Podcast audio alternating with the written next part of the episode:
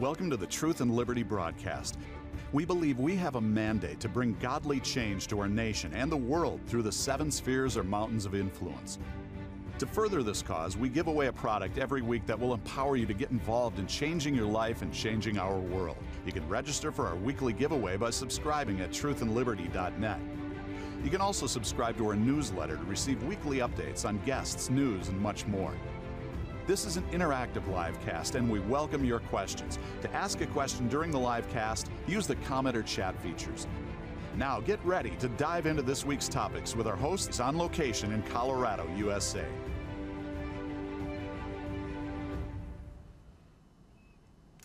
Hello, everybody, and welcome to the Truth and Liberty livecast. Happy Memorial Day to everyone, and hope you're enjoying this amazing day when we remember those who paid the ultimate price for our freedom. So I'm Richard Harris, like I said, Executive Director of Truth and Liberty, and we are so excited today to have in studio as our special guest, Kristen Hawkins. And Kristen is the head of president. I'm not sure exactly what your title is. You're the big honcho at Students for Life, and we are so honored to have you with us, Kristen. I'm going to give you a proper introduction here in just a second, but before we do that, we're going to hear from Kim Kohler. Kim is co-hosting with me today, which is really awesome. Kim is the coordinator of the Practical Government School at Charis Bible College, so an amazing program there. But Kim, you've got some information, important stuff we need to share with our viewers, so I'll just let you take it away. Yes, thank you. I do. So we want to tell you, for your best viewing experience, to go to the truthandliberty.net live. Go to the website, truthandliberty.net live. You're going to have the best viewing experience. The Truth and Liberty website has many valuable resources, 24-hour feed, and you're just going to be blessed there. All the episodes are archived, and you can go back through and you can binge watch all of Truth and Liberty. Also, when you're on the website, please check out our resources page. Andrew Wommack has a new blog that's entitled "The End of Roe May Be in Sight, but There's Work to Be Done." And then Billy Epperhart, he is the CEO of Andrew Wommack Ministries, and he has the most pertinent blog there. It's just pertinent for today. It's a question that everyone is asking, and that is, will there be a 2023 recession?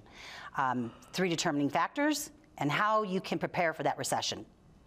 And we have a lot of upcoming events here at Charis Bible College. The first one, though, is in Fayetteville, Georgia. It is the Awakening Conference 2022. It is June 10th through the 11th. Andrew will be speaking, EW Jackson, and Mario Murillo. So you'll want to catch that. And then here at our Charis Bible College campus on Woodland Park is In the God We Trust performance that will be July 3rd through the 4th. It is a patriotic event that you won't want to miss. It'll turn your heart really towards what is our country was founded on. The Summer Family Bible Conference, that is held here at Charis Bible College, July 5th through the 8th. You can register at awmi.net/events, and you will hear Andrew speak and many of the teachers that teach at Charis Bible College. And then we have our Healing is Here Conference, will be August 9th through the 12th. And my favorite conference of them all is the Truth and Liberty Conference. Richard Harris will be speaking, Andrew Wommack, so many people. That is September 8th through the 10th here in Woodland Park. We invite you to subscribe to our newsletter, and the newsletter, we have a weekly drawing that we have, and you can win the spirit, soul, and body that Andrew has. You can be eligible for that, and you will sign up for that at truthandliberty.net/subscribe.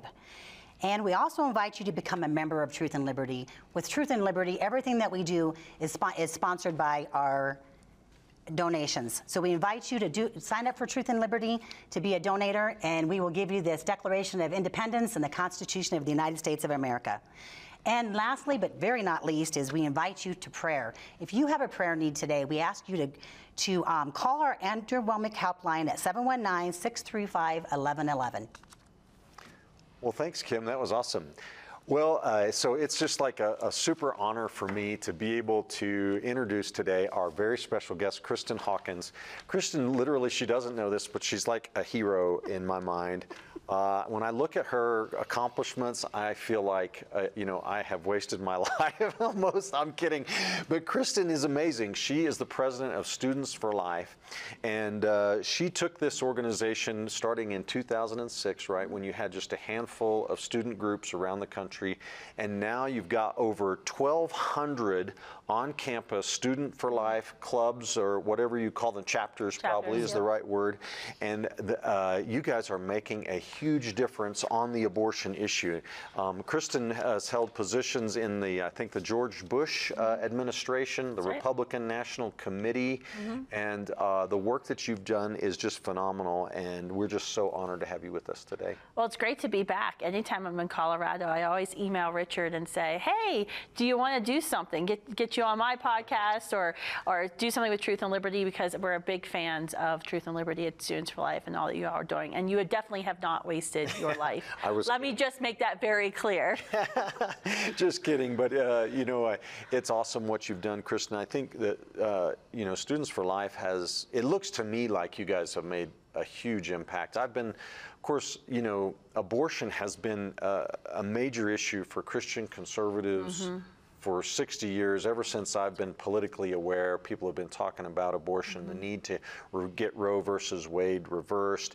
And I remember when your organization kind of came on the national scene, and we started seeing your signs, I am the pro-life generation. And tell us about that kind of development of Students for Life, would you? How has it become such a force? Well, I think it's a great testament to the power of the Holy Spirit and the power of saying yes to the Lord.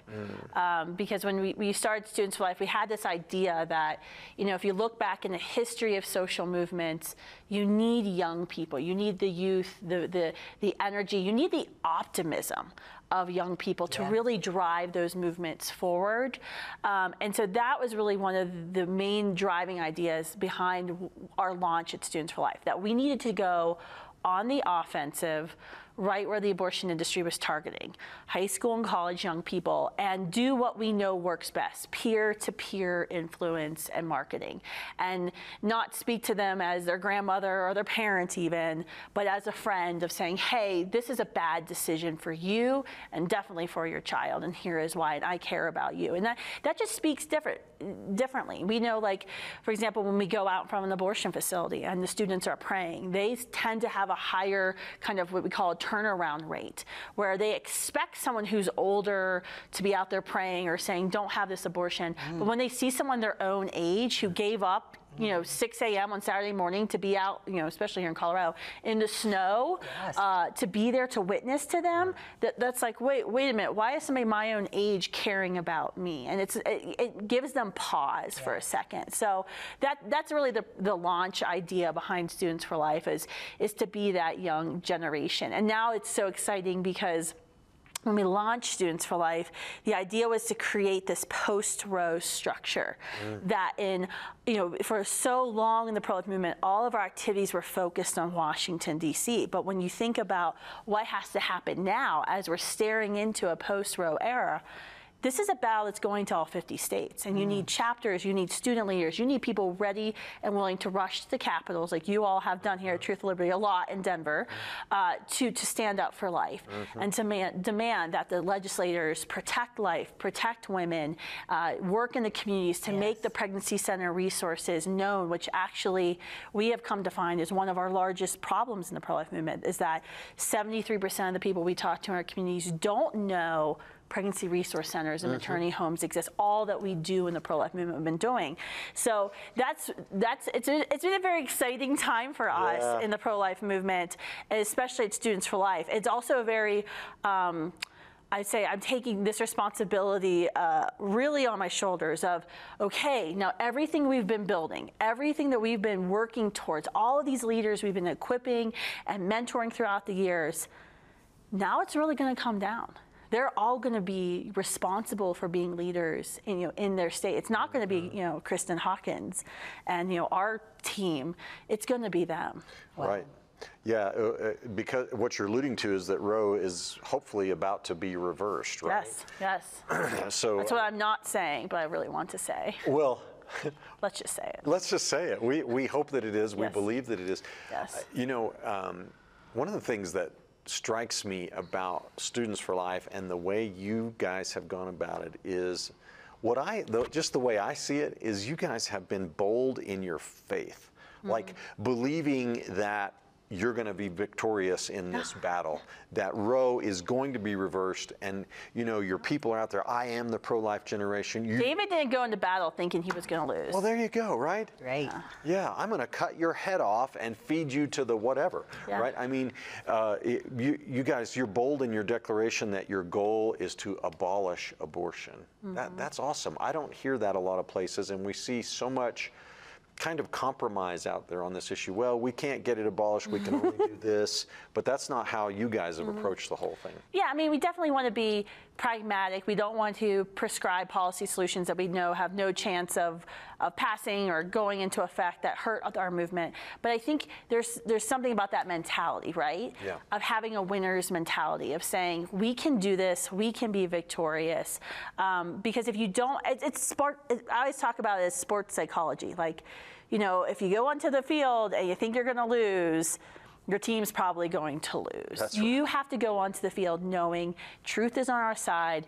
Our creator of the universe is on our side here. That's a pretty big person to have in your pocket. We can actually get this done, and let's not deceive ourselves into thinking it's impossible, because once we start thinking, oh, we'll never completely abolish abortion, we'll never get rid of abortion, we don't act. We don't act with the vigor, with the intensity that we should, because we've already told ourselves it's not possible. Mm-hmm. Yeah, that's awesome. So there's been so much progress on abortion over just the last 10 years. And even the last 5 years, it seems like the pace has accelerated at the state level. What do you attribute that to? Why are we making headway on this issue? Well, I mean, the state level progress we've seen in the past 10 to 12 years, just really this huge influx of legislation being introduced, proposed, passed. And that was really a realization of a lot of legislators that Washington, D.C. isn't going to do it. It really started with the election of Barack Obama. Mm. When President Obama was elected, folks were like, wait a minute, like, we cannot rely on Washington, D.C. to do anything to protect women and children from the predatory abortion industry. Like, if I care about this issue, if I'm really pro-life and I'm going to hold my pledge to my constituents, I'm going to have to do something. And so we started to see this tidal wave, and then folks started to realize, wait a minute, there's actually more that I can do.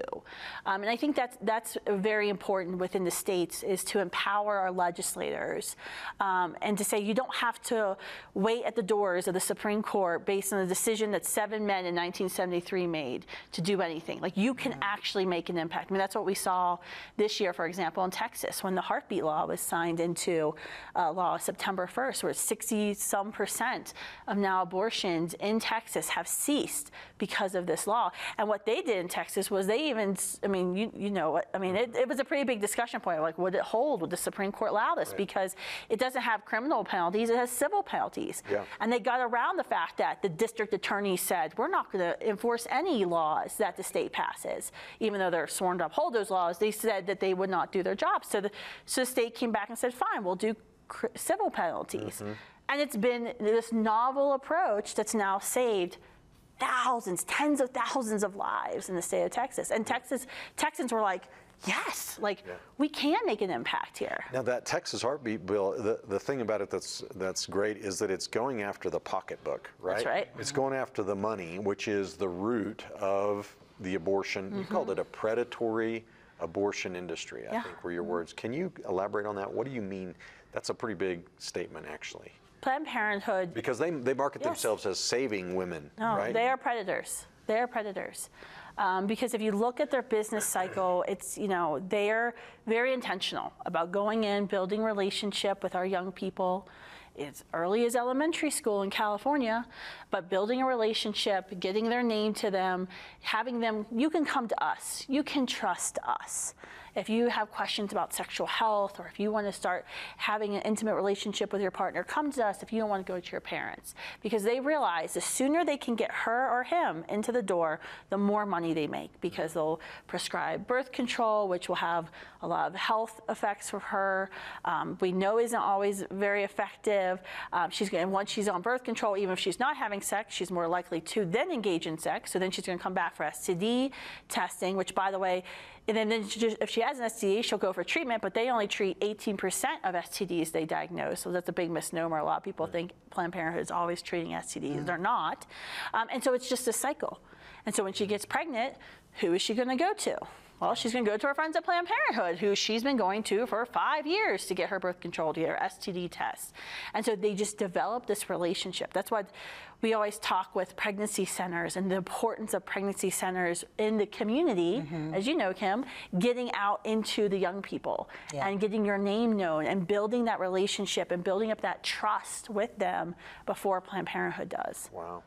There seems to be a mindset on the left with Planned Parenthood and progressives that view pregnancy as some kind of an evil thing, right? Yeah. Like Obamacare labeled it a preventable disease.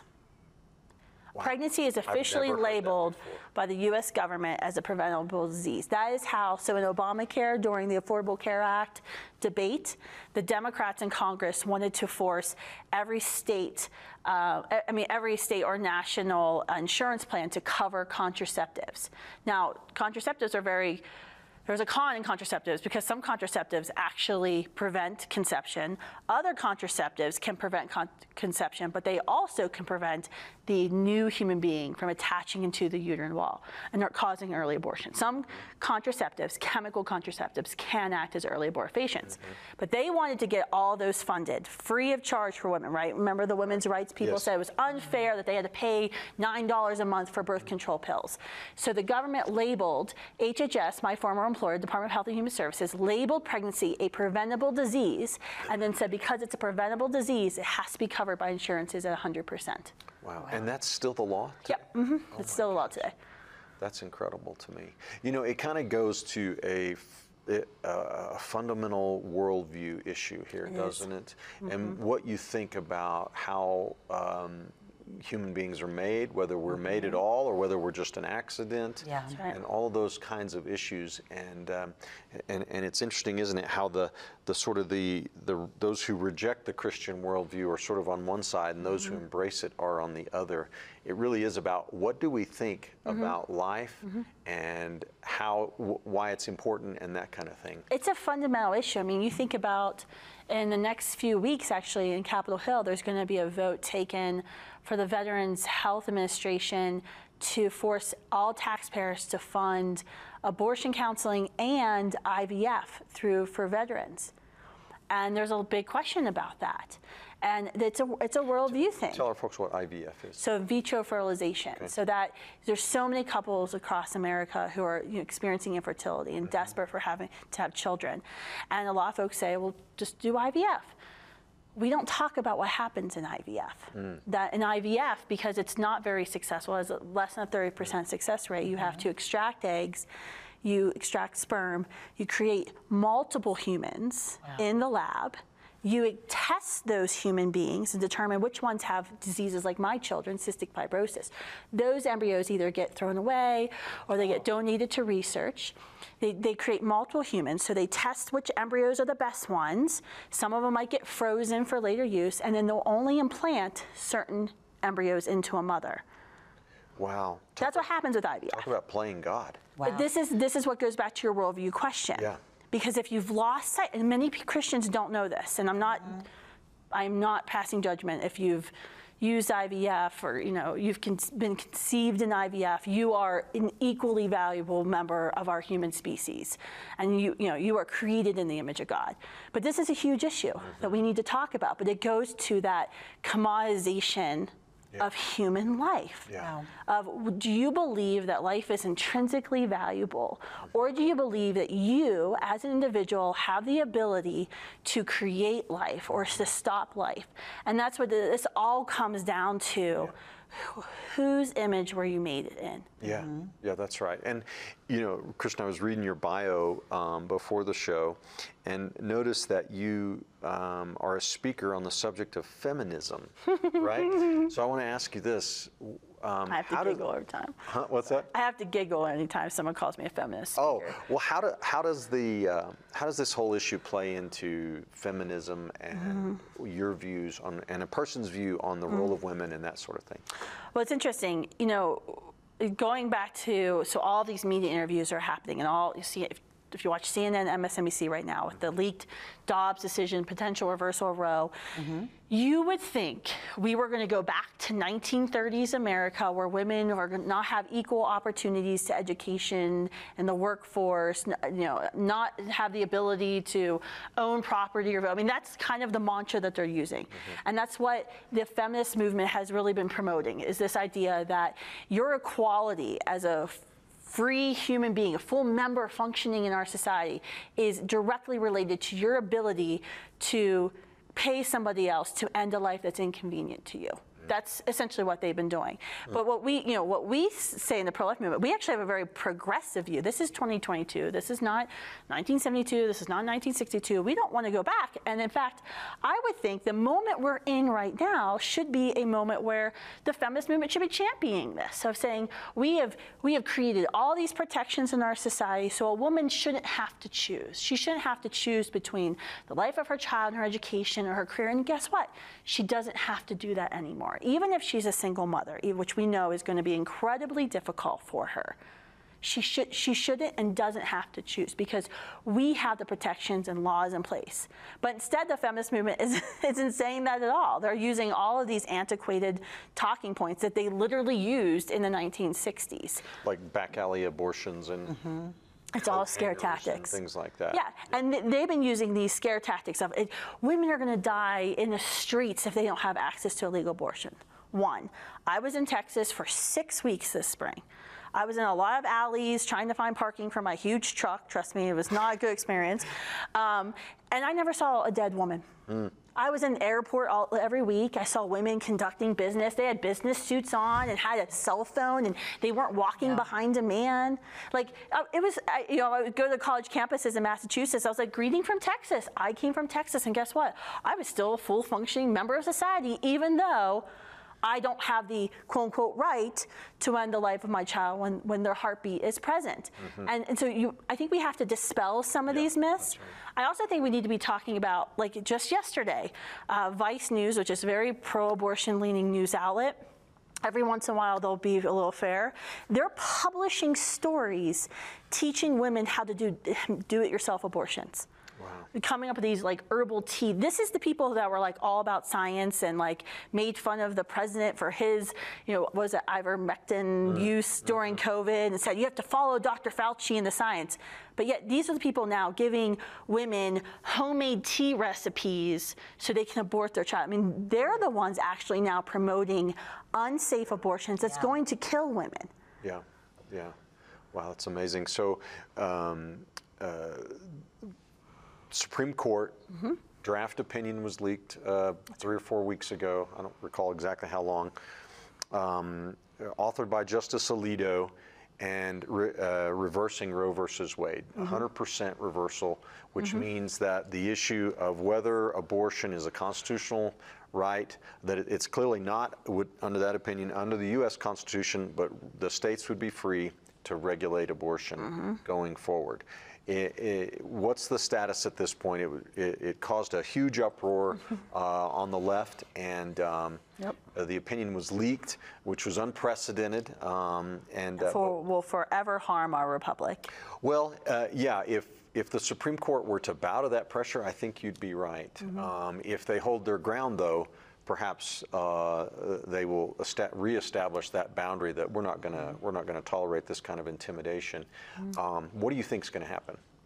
I think it's very likely that they will move to fully reverse Roe because of what you just said, Richard. That going back on their decision would totally undermine any credibility the Supreme Court would ever have, because all you have to say is whoever goes out and protests their houses the most and makes the most death threats wins. I mean, that's essentially what they would be saying. Right. And I think it's actually very telling of how they already view at the Supreme Court, the abortion advocates. Within 10 minutes of that decision being leaked, there were already barricades out in front of the Supreme Court. Now there's a non-scalable fence.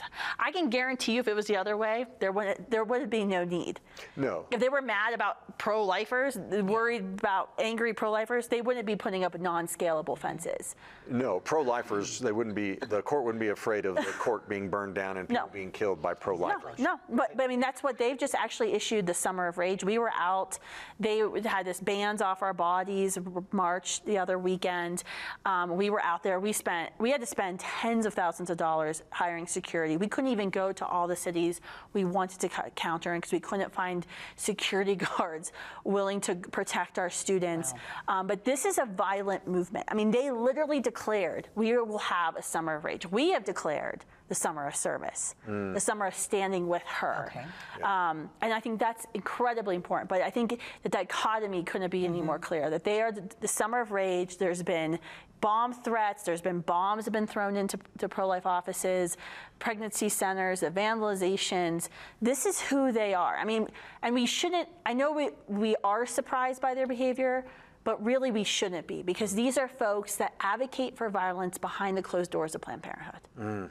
That's what they do. Yeah. So why wouldn't they go out in the street and commit that violence too? Yeah. Right. Abortion is an act of violence. Absolutely. Against an innocent person. Absolutely. And 99% of the time, it's done for some kind of personal convenience related reason. That's right. And it's usually not to save the life of the mother and so on. So if you think it's okay to commit violence for a reason of personal convenience, then it's an ends justifies the means kind of situation. And why not use violence against those who are standing up for, or who are getting in your way, right? That's right. So that's an extreme statement. I recognize that, but it seems to be true to me. Yeah. It's absolutely true. And I think it's hard for a lot of people at home to think about. I'm not saying every pro-choice person is like this, but there is a large group of people who have no problem now committing violence right out in the open street, and they feel morally justified in their behavior, because once again, going back to your point you made earlier, they have lost sight that we are all created in His image, that we are all equally valuable. Even though I might disagree with you on this very important issue, it doesn't mean that you're not a valuable human being. Yeah, right. Well, so here we are, Memorial Day, and the Supreme Court's opinions are usually issued in June or sometime around there. Do we anticipate that the Dobbs opinion is going to be issued here pretty quickly? They have. We've been out at the court every day since the beginning of April. They started like end of March issuing their decisions for the year. The most controversial decisions usually come down their last week of work, right before they get out of Dodge and go to 4th of July holiday. So it's the last week of June. That's always when I get my suntan every year. I get like a tan from here up and in my arms because you have to be out there. Court. Yeah, and you never know. And what's so frustrating is you never know what decision's coming down. You just know this is a decision day, something's coming out, one or two cases. So we believe they're probably still going to release the decision at the end of June. There has been arguments made from security forces in D.C. to let them issue it sooner, to not allow the abortion industry to gather steam because of the violent threats. But we believe it'll likely be the end of June. But we'll be out there. We'll be out there tomorrow. Tomorrow's a decision day. Okay. Yep. Wow. So if the court holds its ground and the same justices vote, you know, the same way they did in that draft opinion, Roe versus Wade will be reversed. It will no longer be the law of the land. But will abortion instantly be illegal everywhere in America? I wish that were the case, but no.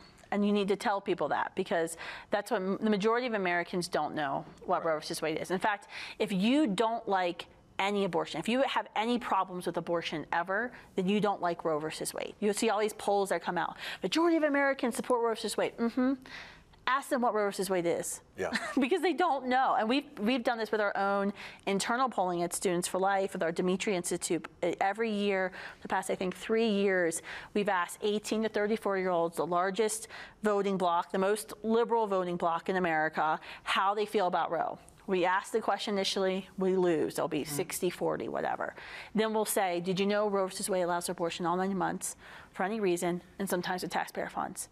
instantly we win the majority, and like a 10-point shift. I mean, we were in the 60% of the most liberal voting bloc saying, oh, I don't support Roe v. Wade, after learning one sentence. Mm-hmm. So yeah, that's not the case. Reversing Roe does not make abortion illegal everywhere. In fact, this is actually very popular. 80% of the young people we polled this year, and these were majority liberal young people, said that they thought they should have a right to vote on abortion policy in their state. So this is something that's as broadly popular, that this is a decision that's going to go from 7 men, unelected men in 1973, to now your states, and you will have a voice, and you'll be able to influence abortion policy in your state. And that's why our battle and our fight in the pro-life movement actually grows greater.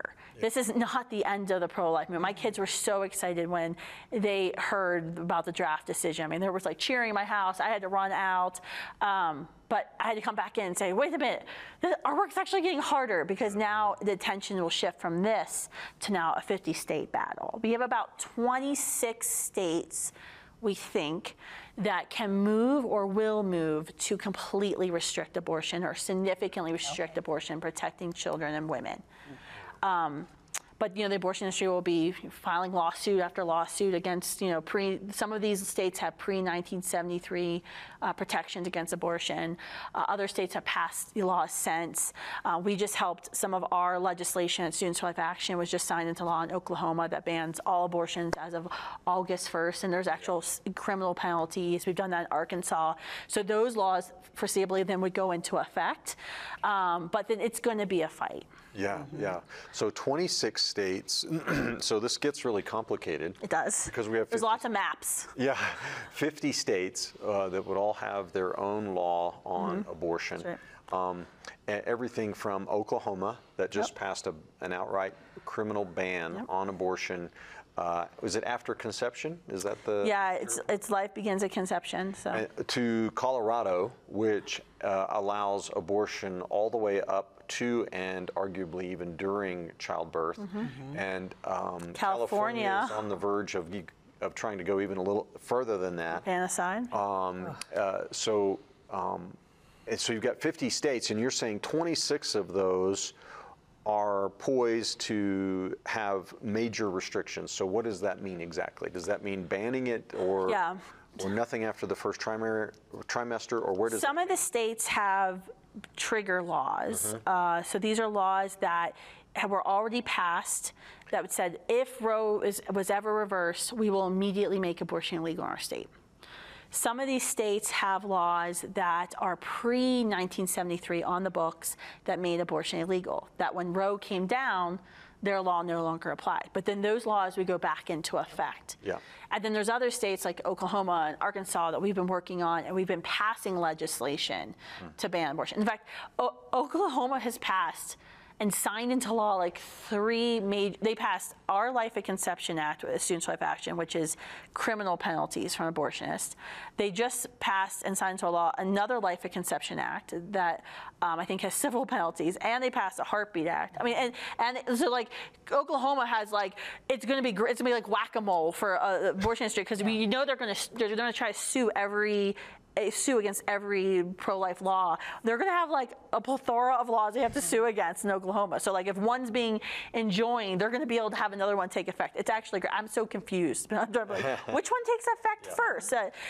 So it's going to be a little messy. And so, and I think we just have to realize as pro-life activists, we have to know what our state laws are. And we need to be talking with our representatives and ensuring they don't get bullied into silence. So like I was reading, well, it was read to me while I was driving here today, a news article. It was a stinking push poll. It wasn't even, I don't even know how they could get away with calling this a poll, but essentially it was, Democrats are more popular on abortion than Republicans. So it's basically telling all Republican legislators, like, if you want friends, don't do pro-life laws.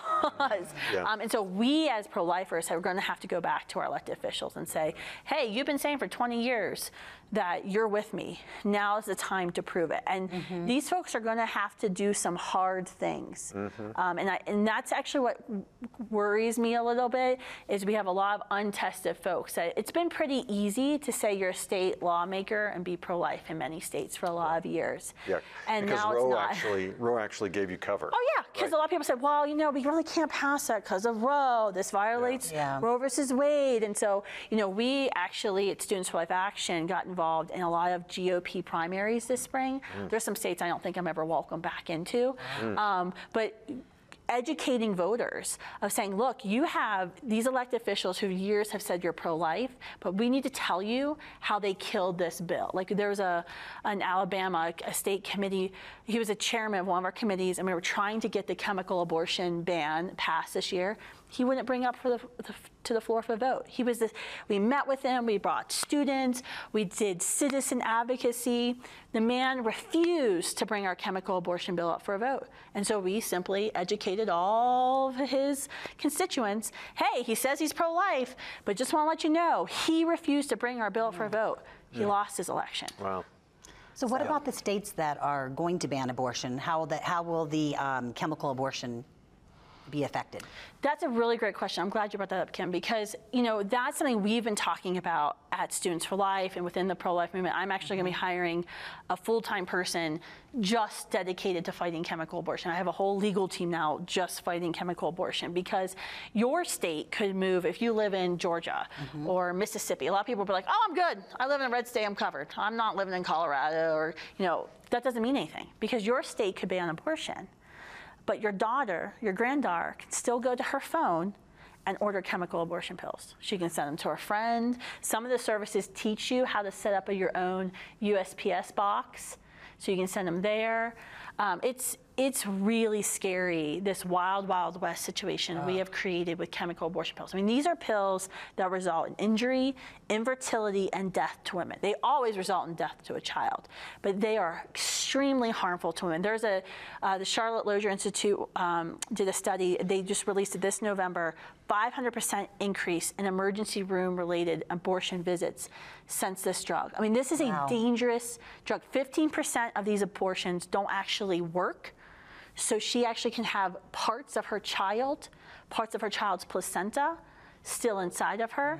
5 to 8% of these abortions result in serious consequences for her, where she has to get medical care.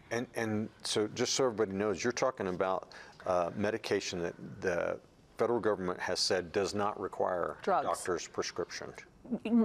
A doctor still has to prescribe these drugs. So it's called RU486 chemical abortion. Okay.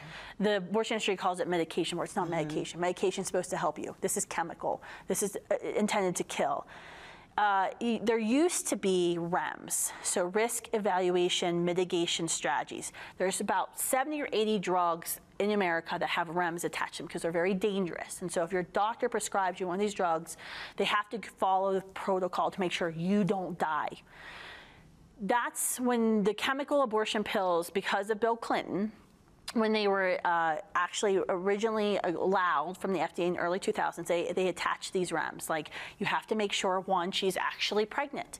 You have to make sure she's not experiencing ectopic pregnancy, where the child is lodged in the fallopian tube because she takes this pill. I mean, that's a life-threatening situation as it is, having ectopic pregnancy.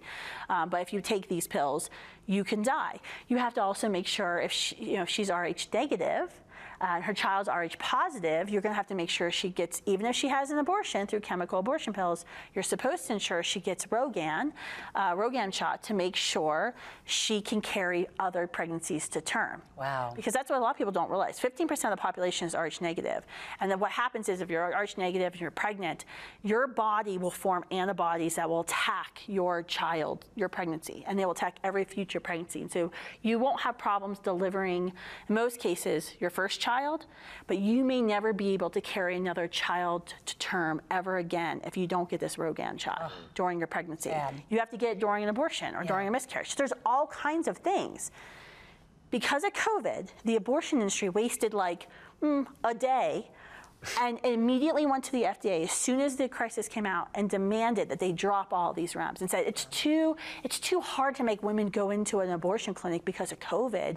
We should be able to prescribe these drugs remotely, and we should be able to trust that she knows she's pregnant, or we should be able to trust that she knows how far along in pregnancy she is, which most women don't get that right.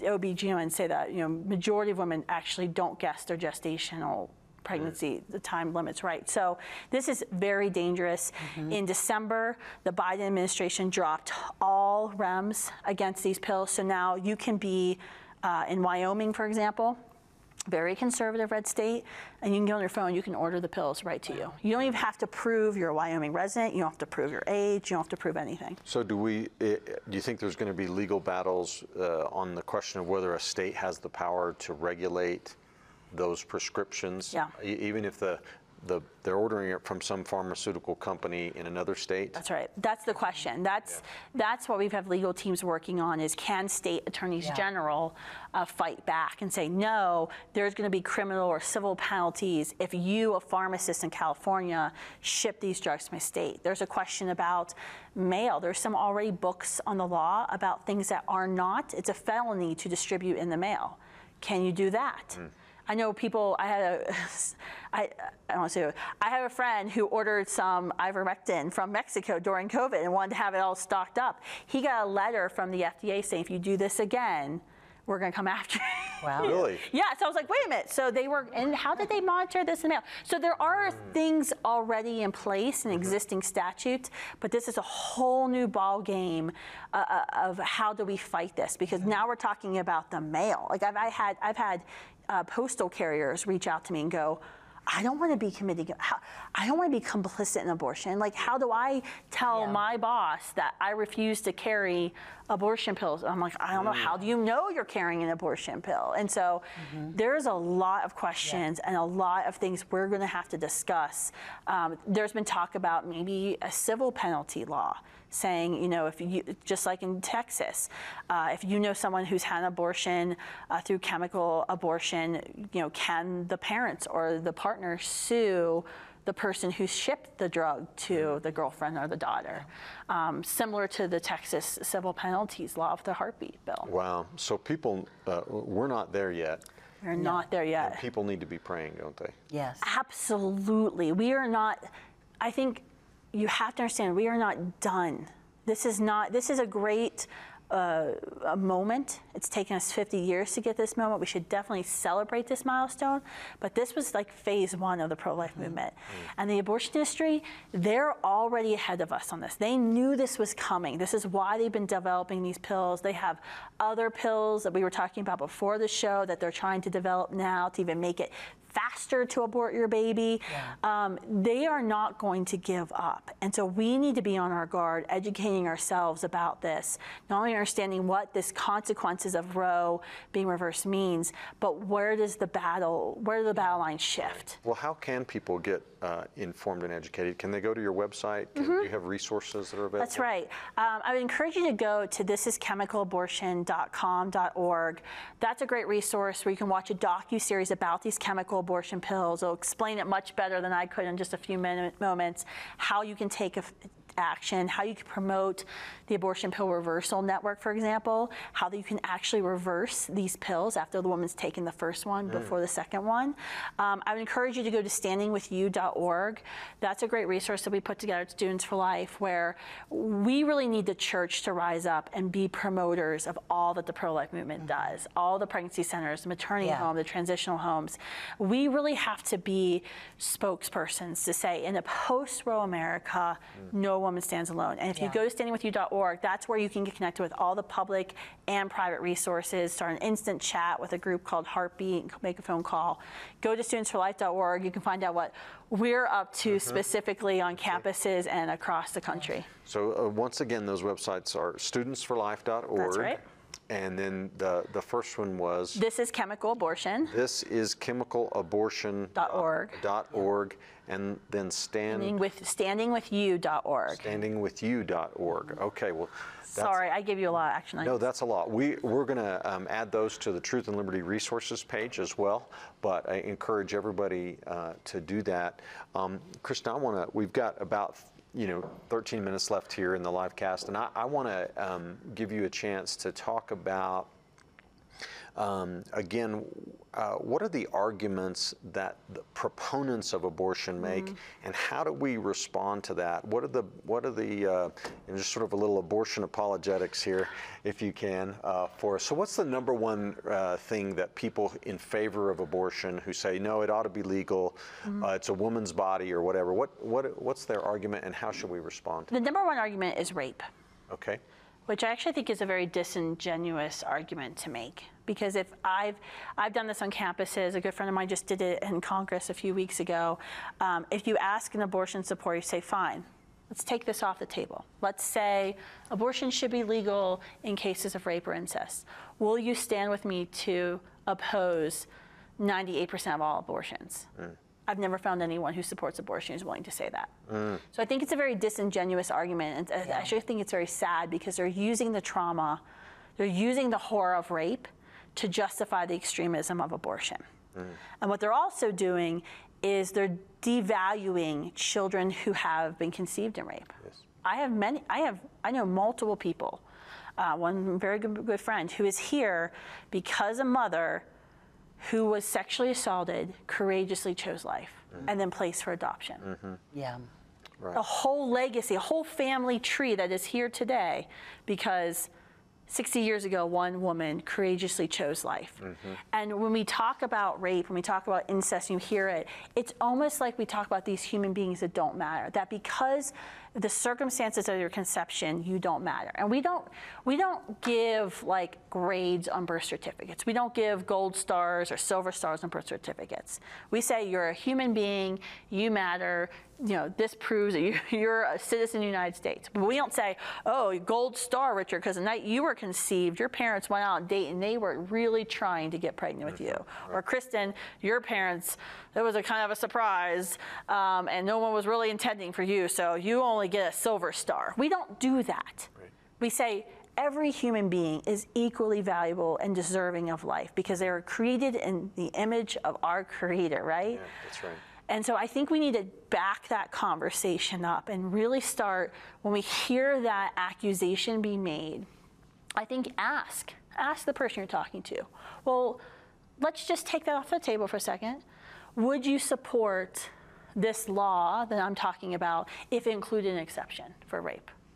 They'll never say yes. What about the argument, that's amazing. What about the idea of, oh, well, this child is going to grow up in poverty or in some kind of difficult circumstances, or, you know, the, I forget what the... Suffering. Yeah, the suffering. They'll suffer at some point in their life. Let's just spare them from a hard life by killing them.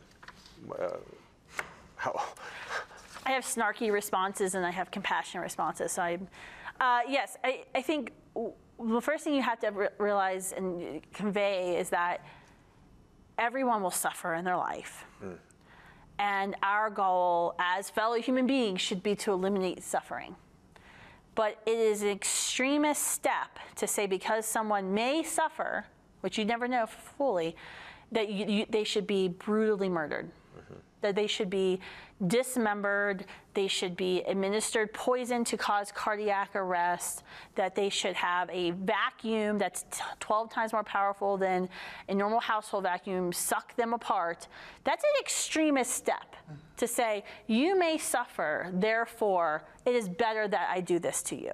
The question I think we need to ask is there anything else that we can do, or a policy or prescription that we can prescribe that is less extreme than brutally ending your life?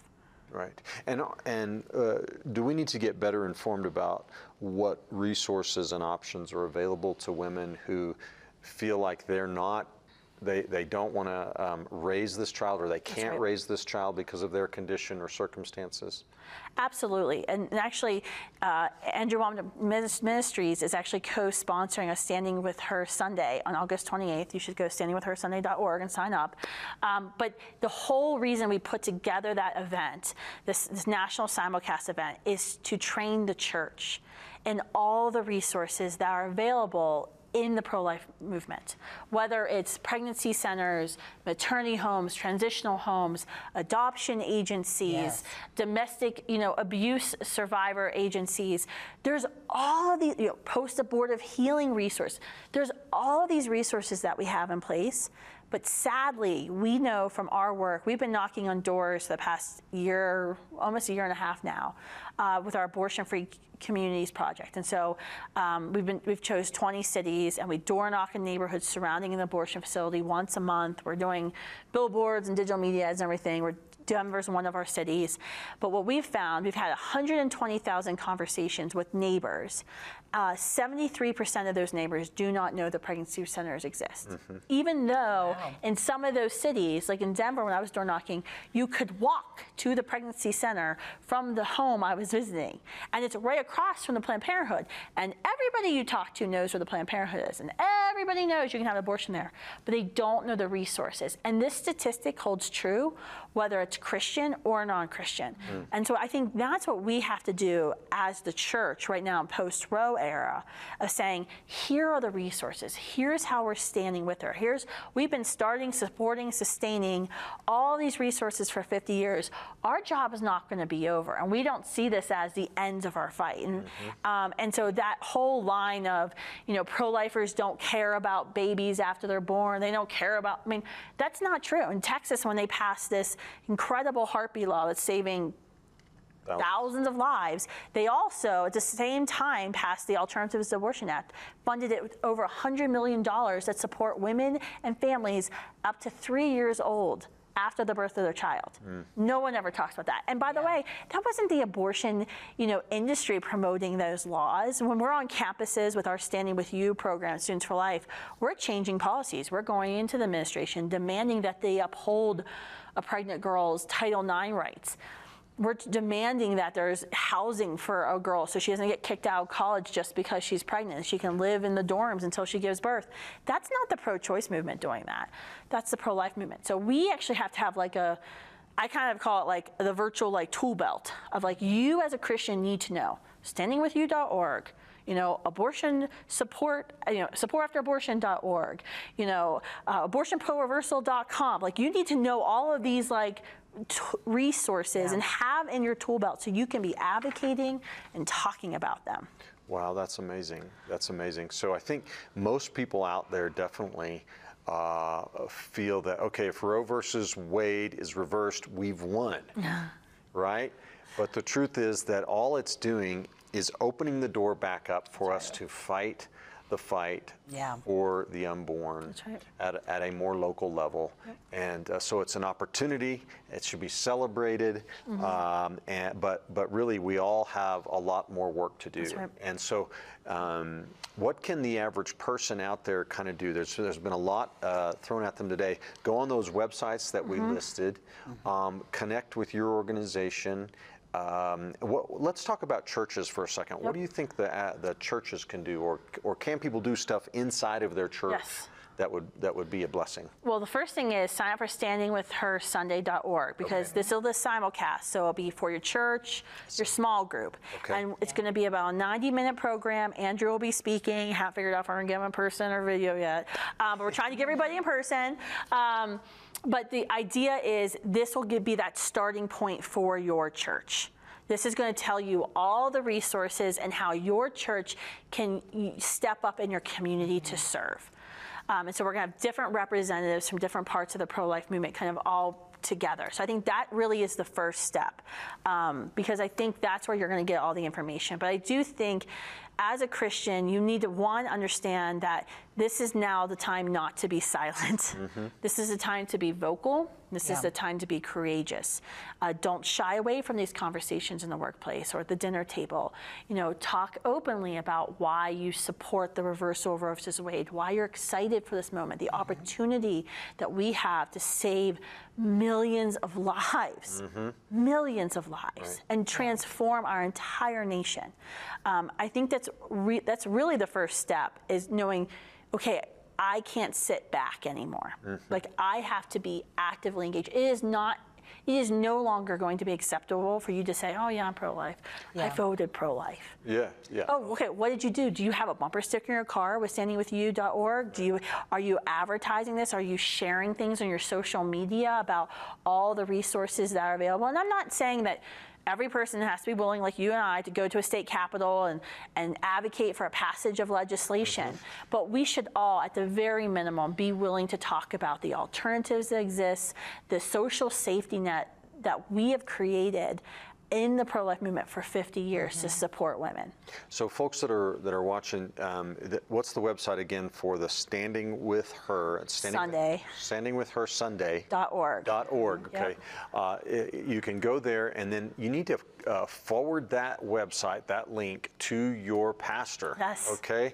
Yes. And encourage him to ask for an opportunity to visit with him about how to get your church on board mm-hmm. to participate in Standing With Her Sunday, and that's on August what now? August 28th. August 28th. And if you sign up and you commit to getting this, you know, whether if you're playing it at your church on Sunday night or if you're playing your small group, we'll send you a free action kit. You get bumper stickers, you get things to pass out.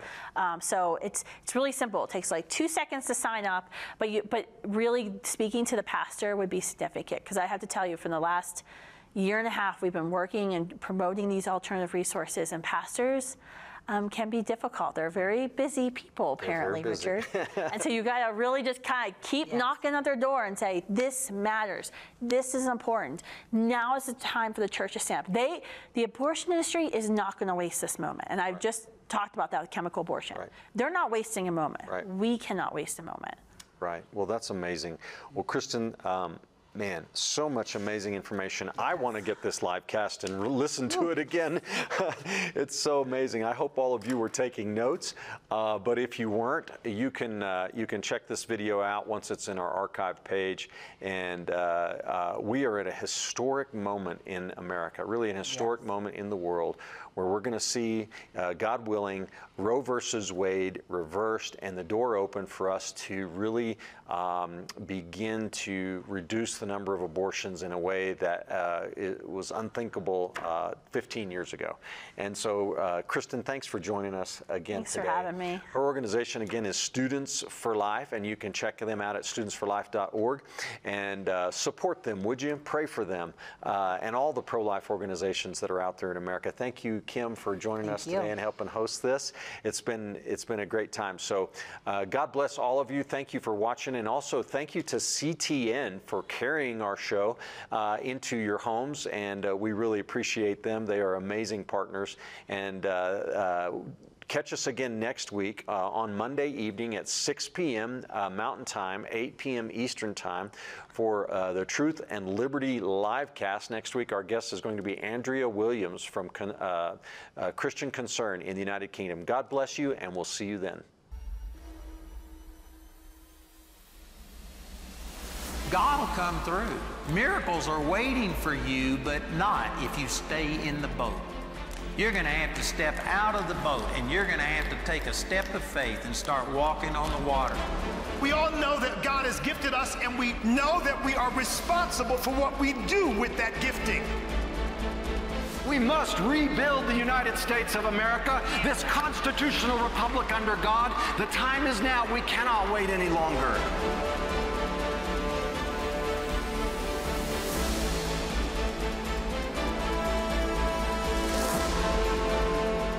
God gave us a nation that was founded on biblical principles. This nation could not exist without the gospel.